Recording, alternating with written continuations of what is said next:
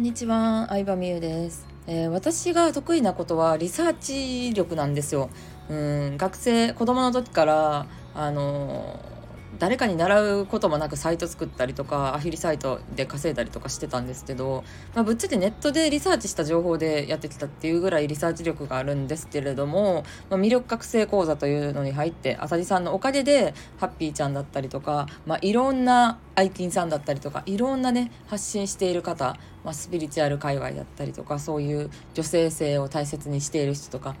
なんか今までのビジネス界隈とは違う考えの、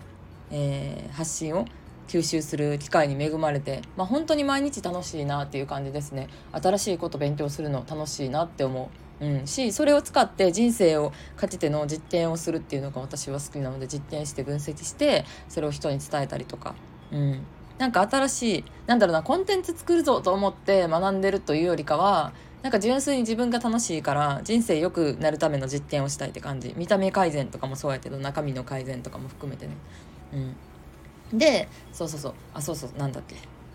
なんだってあそうそう。でこの間のさ話でさタワーマンションに港区のタワーマンションに引っ越ししたいみたいな話をしてたんですけどやっぱりそういう自分が叶えられそうな目標じゃなくてさちょっと無理かもって思う目標を掲げるってさめっちゃ大事だなと思った。改めてね。うん、よくさあるやん。なんかアイドルとかさバンドマンとかでもさ舞踏会ワンマンライブをしたいとかさドームコンサートをしたいとかさ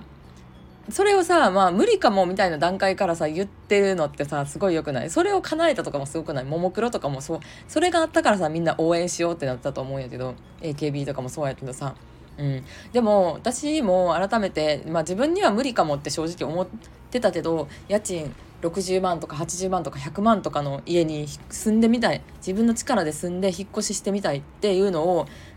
公言してみたわけ。あんまり私公言するの好きじゃなくて公言するのがさ恥ずかしいやん。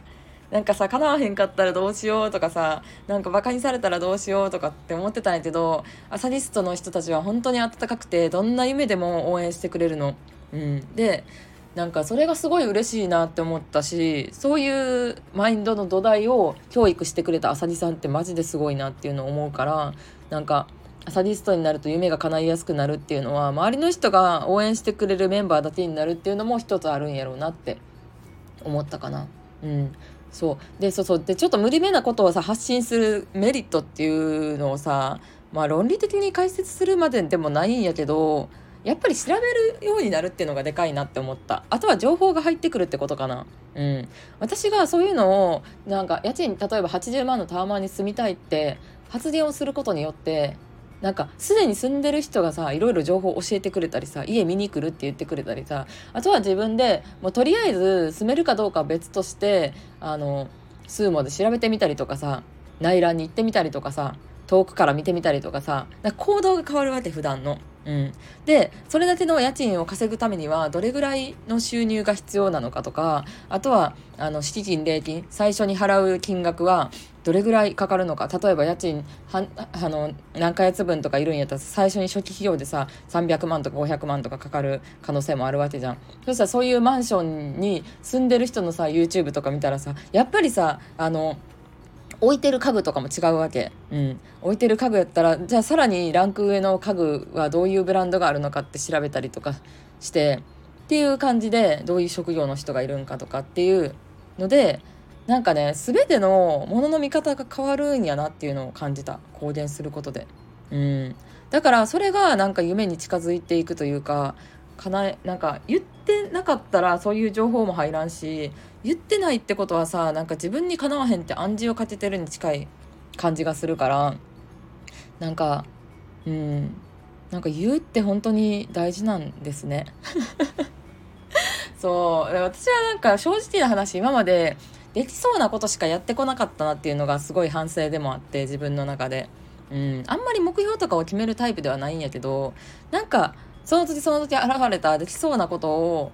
こなしていってでもその結果やっぱりある程度のところで行き詰まってしまってるっていうのが現実やからここからさらに変えるためにはどうしたらいいのかっていうともうよく言われてる話ではあるけどよく言われてるにもかかわらず私が全然やってこなかった夢を公言するとか、うん、なんかなんだろうな。しかも叶いそうにない夢を公言するっていうのが結構ポイントなんかなって思った。そう。だね。そうするとさお金の稼ぎ方も変わったりさビジネスの作り方も変わったりさそこに集まってくる人も変わっていくわけでさなんか自分の力で人生を変えていったよね。自分の力なんかまあのらりくらりとやってたとはいえある程度人生を変えていく中で自分の力で人生を変える楽しさもめっちゃ知ってるからさめっちゃ楽しいよだって。うん。だってやっぱりさ変えたらさ周りのメーカーめっちゃ変わんのよ。うん。なんか